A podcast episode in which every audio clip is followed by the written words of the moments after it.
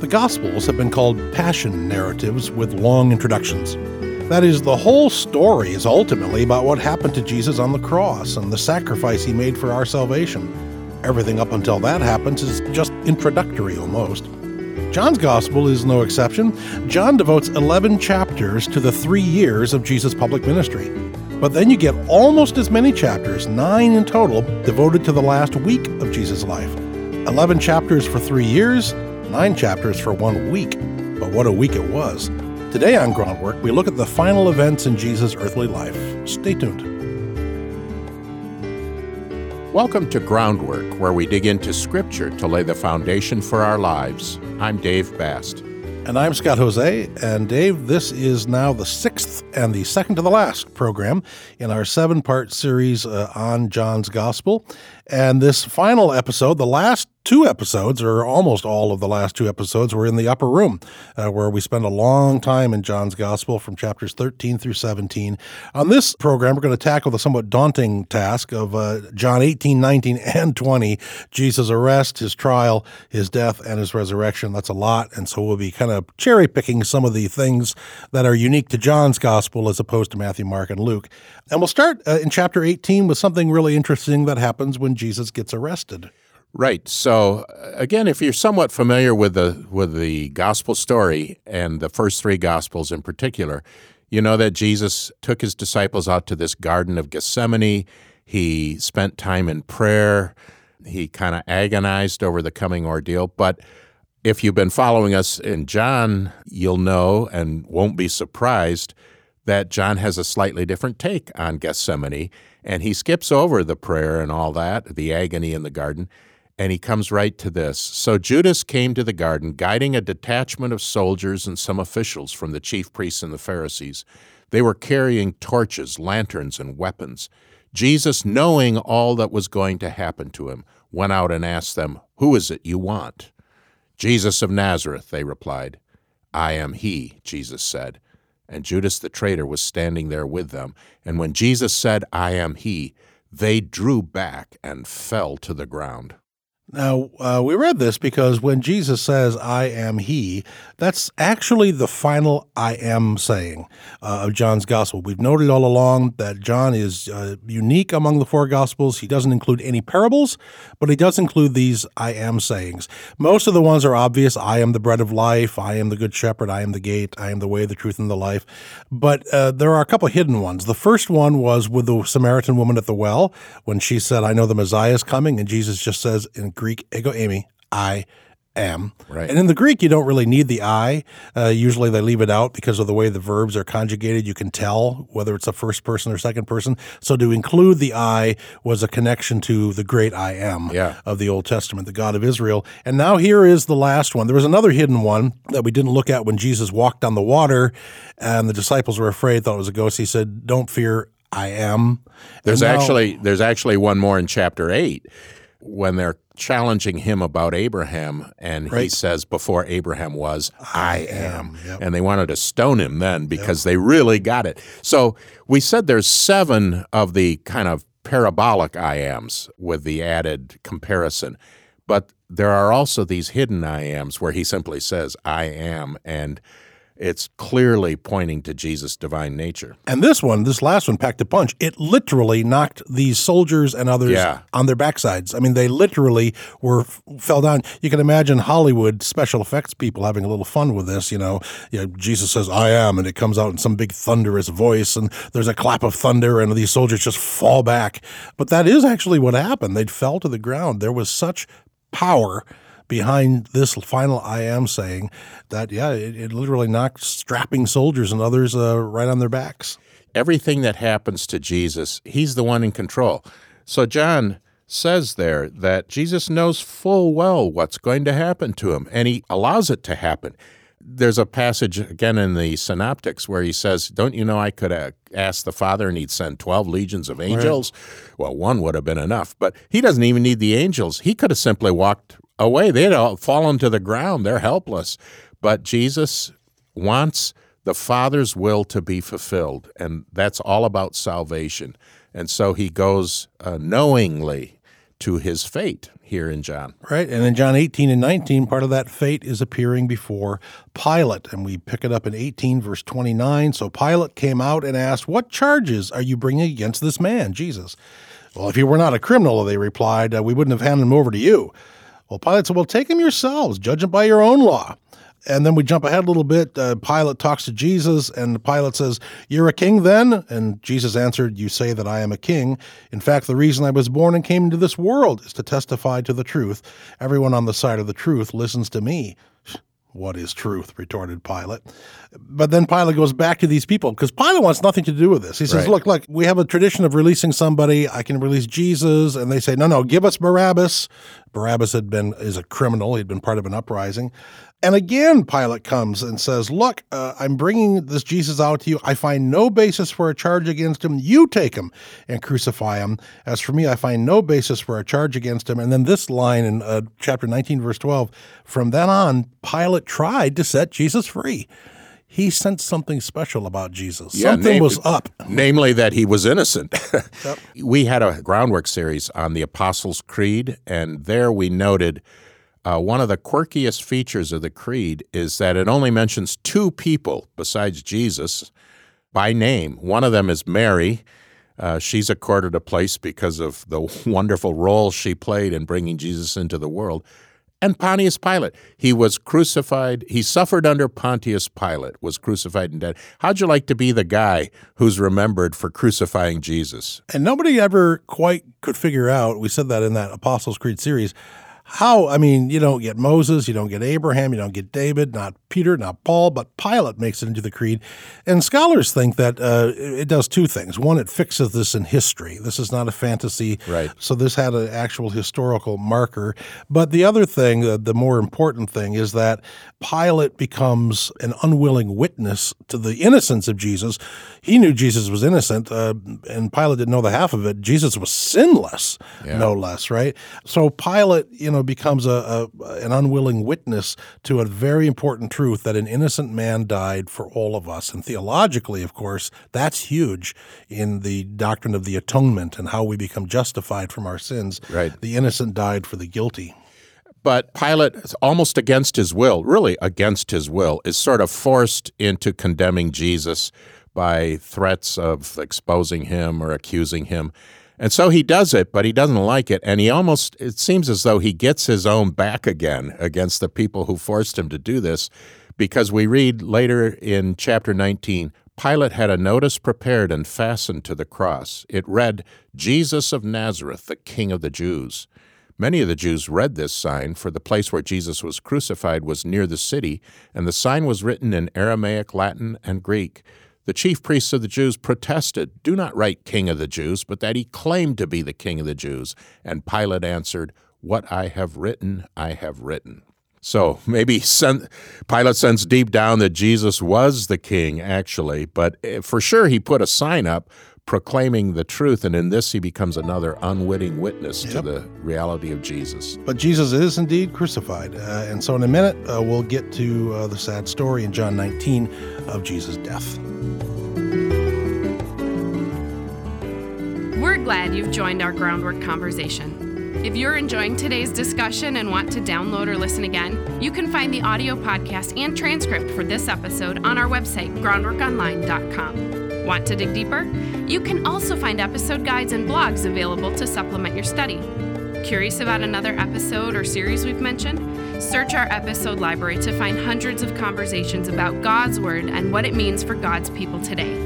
Add your voice to our groundwork conversation by visiting groundworkonline.com. And thank you. Support from listeners like you makes groundwork possible. You're listening to Groundwork, where we're digging into Scripture to lay the foundation for our lives. I'm Dave Bast. And I'm Scott Hoezee. And uh, Dave, the end of John chapter 19 tells the story of Jesus' death. And it includes a couple things not included in the other Gospels. Uh, we, we did a series, Words from the Cross, here on Groundwork. Most people know there are seven last words. There's another seven. Yeah, another seven in this gospel. Seven last words from the cross, but no one gospel contains all of them. Matthew and Mark just have one that they share My God, my God, why have you forsaken me? Luke chips in three of the seven, including, you know, um, his promise of paradise to one of the criminals, asking God to forgive those crucifying him. And then Luke's version of Jesus' final words Father, into your hands I commit my spirit.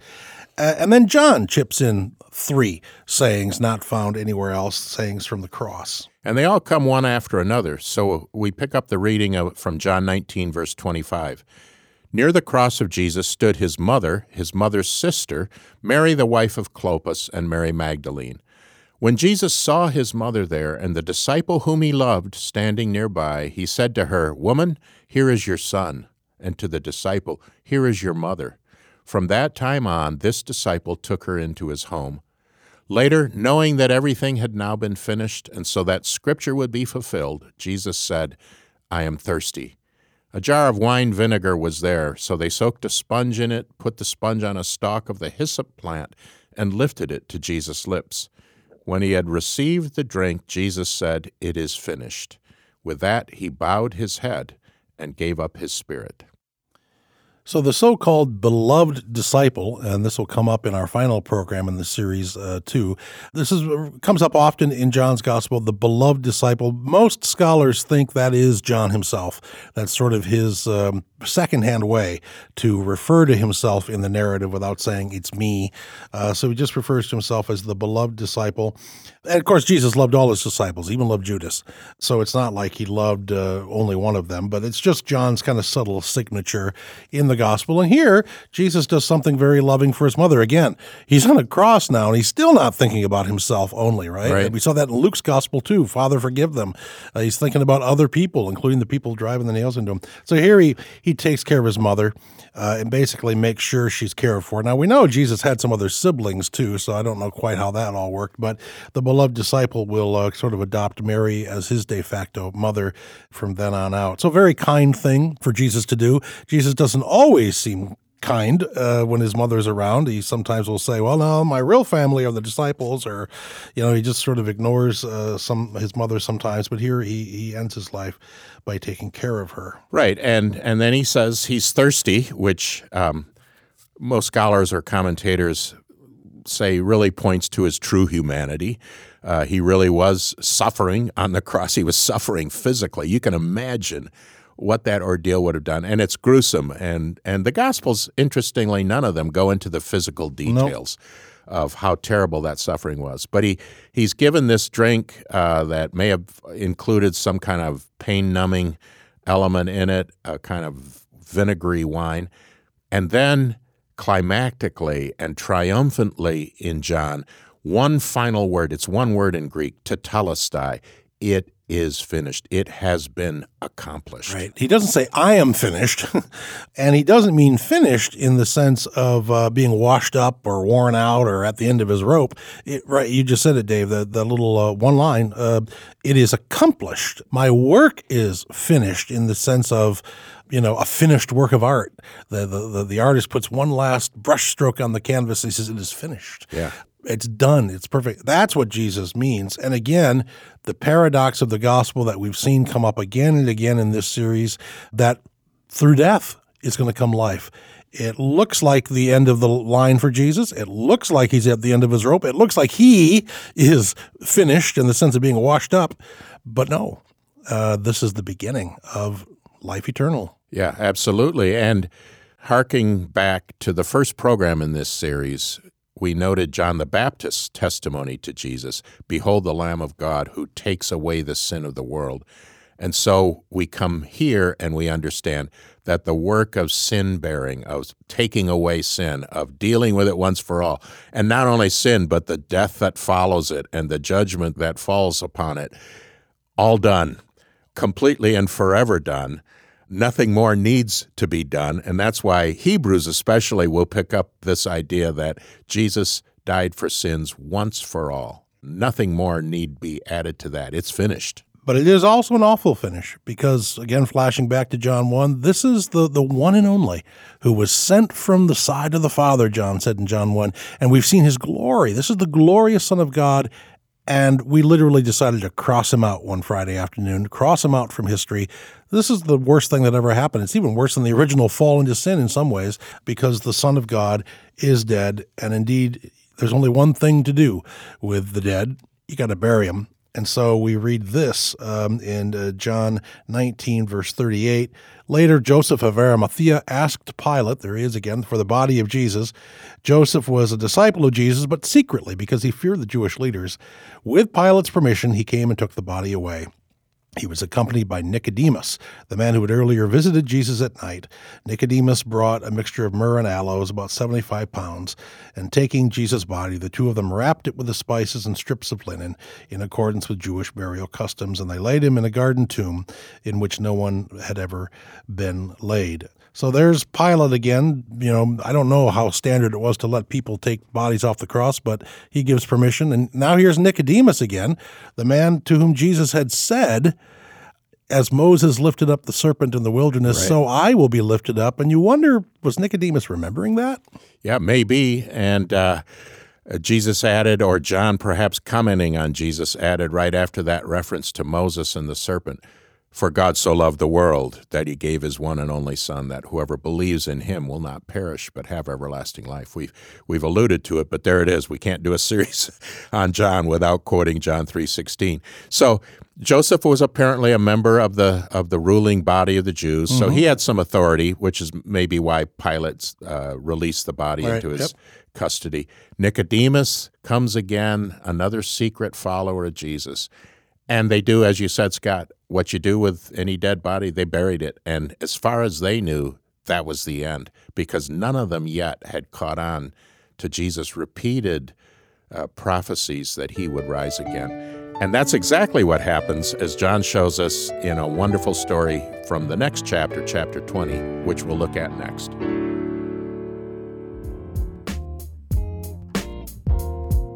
What does it mean to be a Christian and a fan of movies, music, television, and video games? I'm Josh Larson, editor of ThinkChristian.net and host of the Think Christian podcast. I invite you to join us for faith filled reflections on pop culture. Visit us at thinkchristian.net or search for the Think Christian podcast, where we'll be talking about what it means to be a follower of Christ, even in the playful moments of our lives.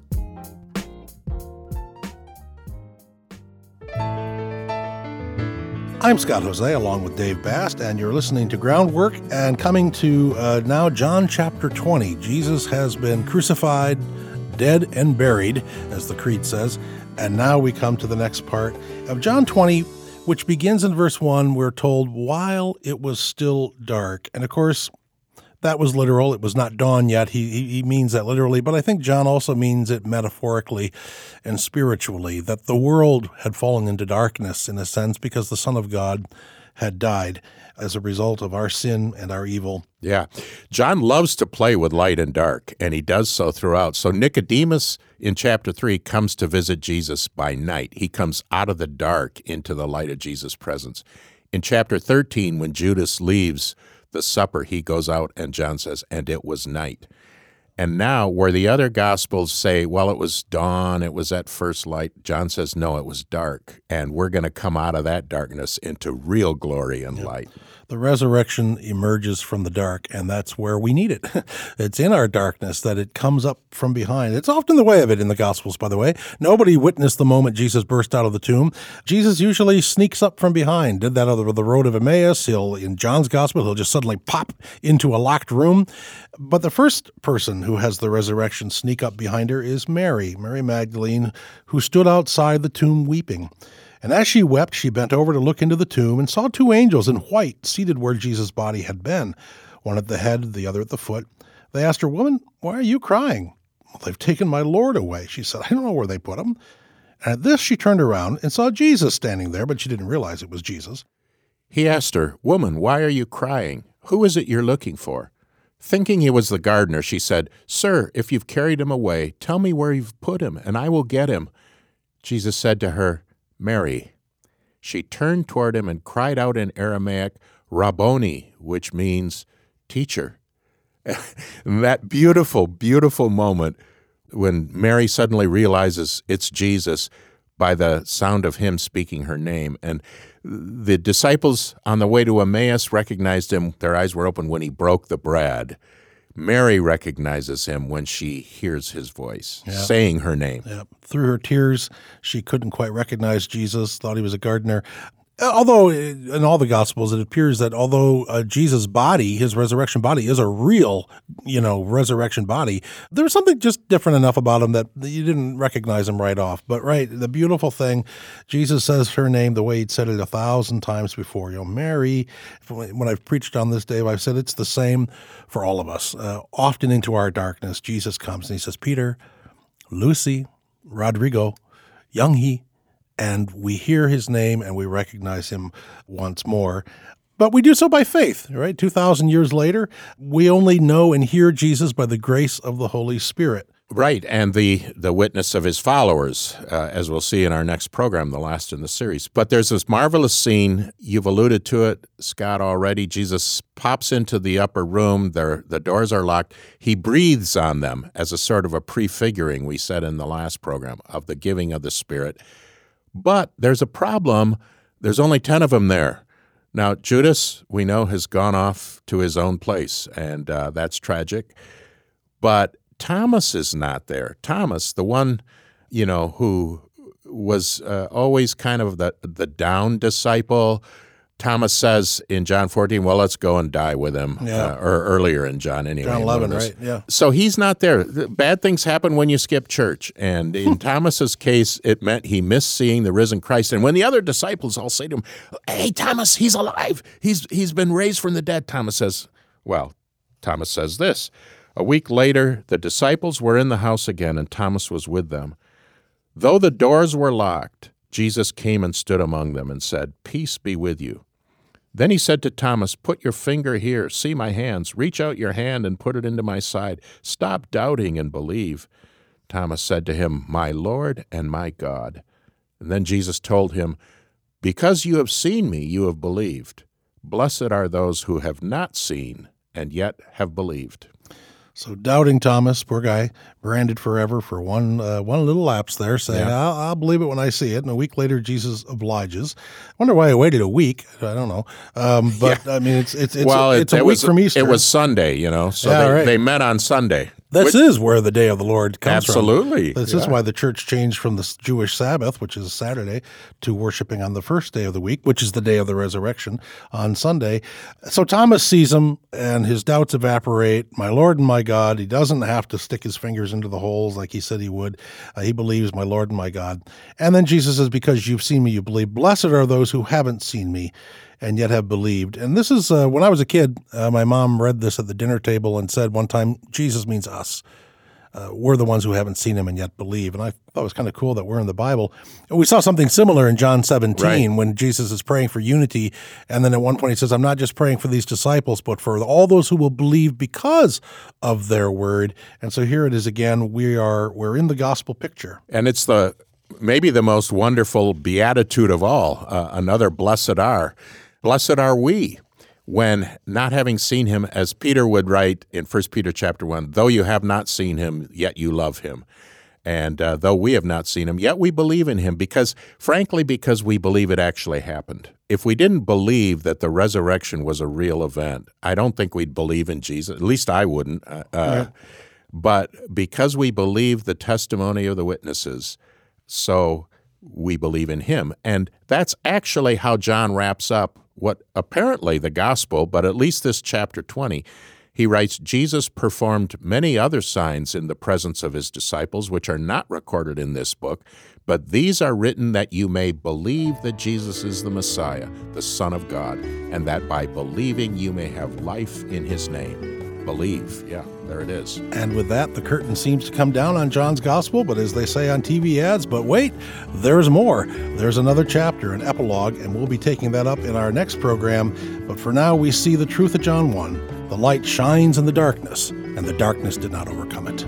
Well, thanks for listening and digging deeply into Scripture with Groundwork. We're your hosts, Dave Bast with Scott Hoezee, and we hope you'll join us again next time as we study Chapter 21, the closing chapter of John's Gospel. Connect with us at groundworkonline.com to share what groundwork means to you, or tell us what you'd like to hear us discuss next on Groundwork.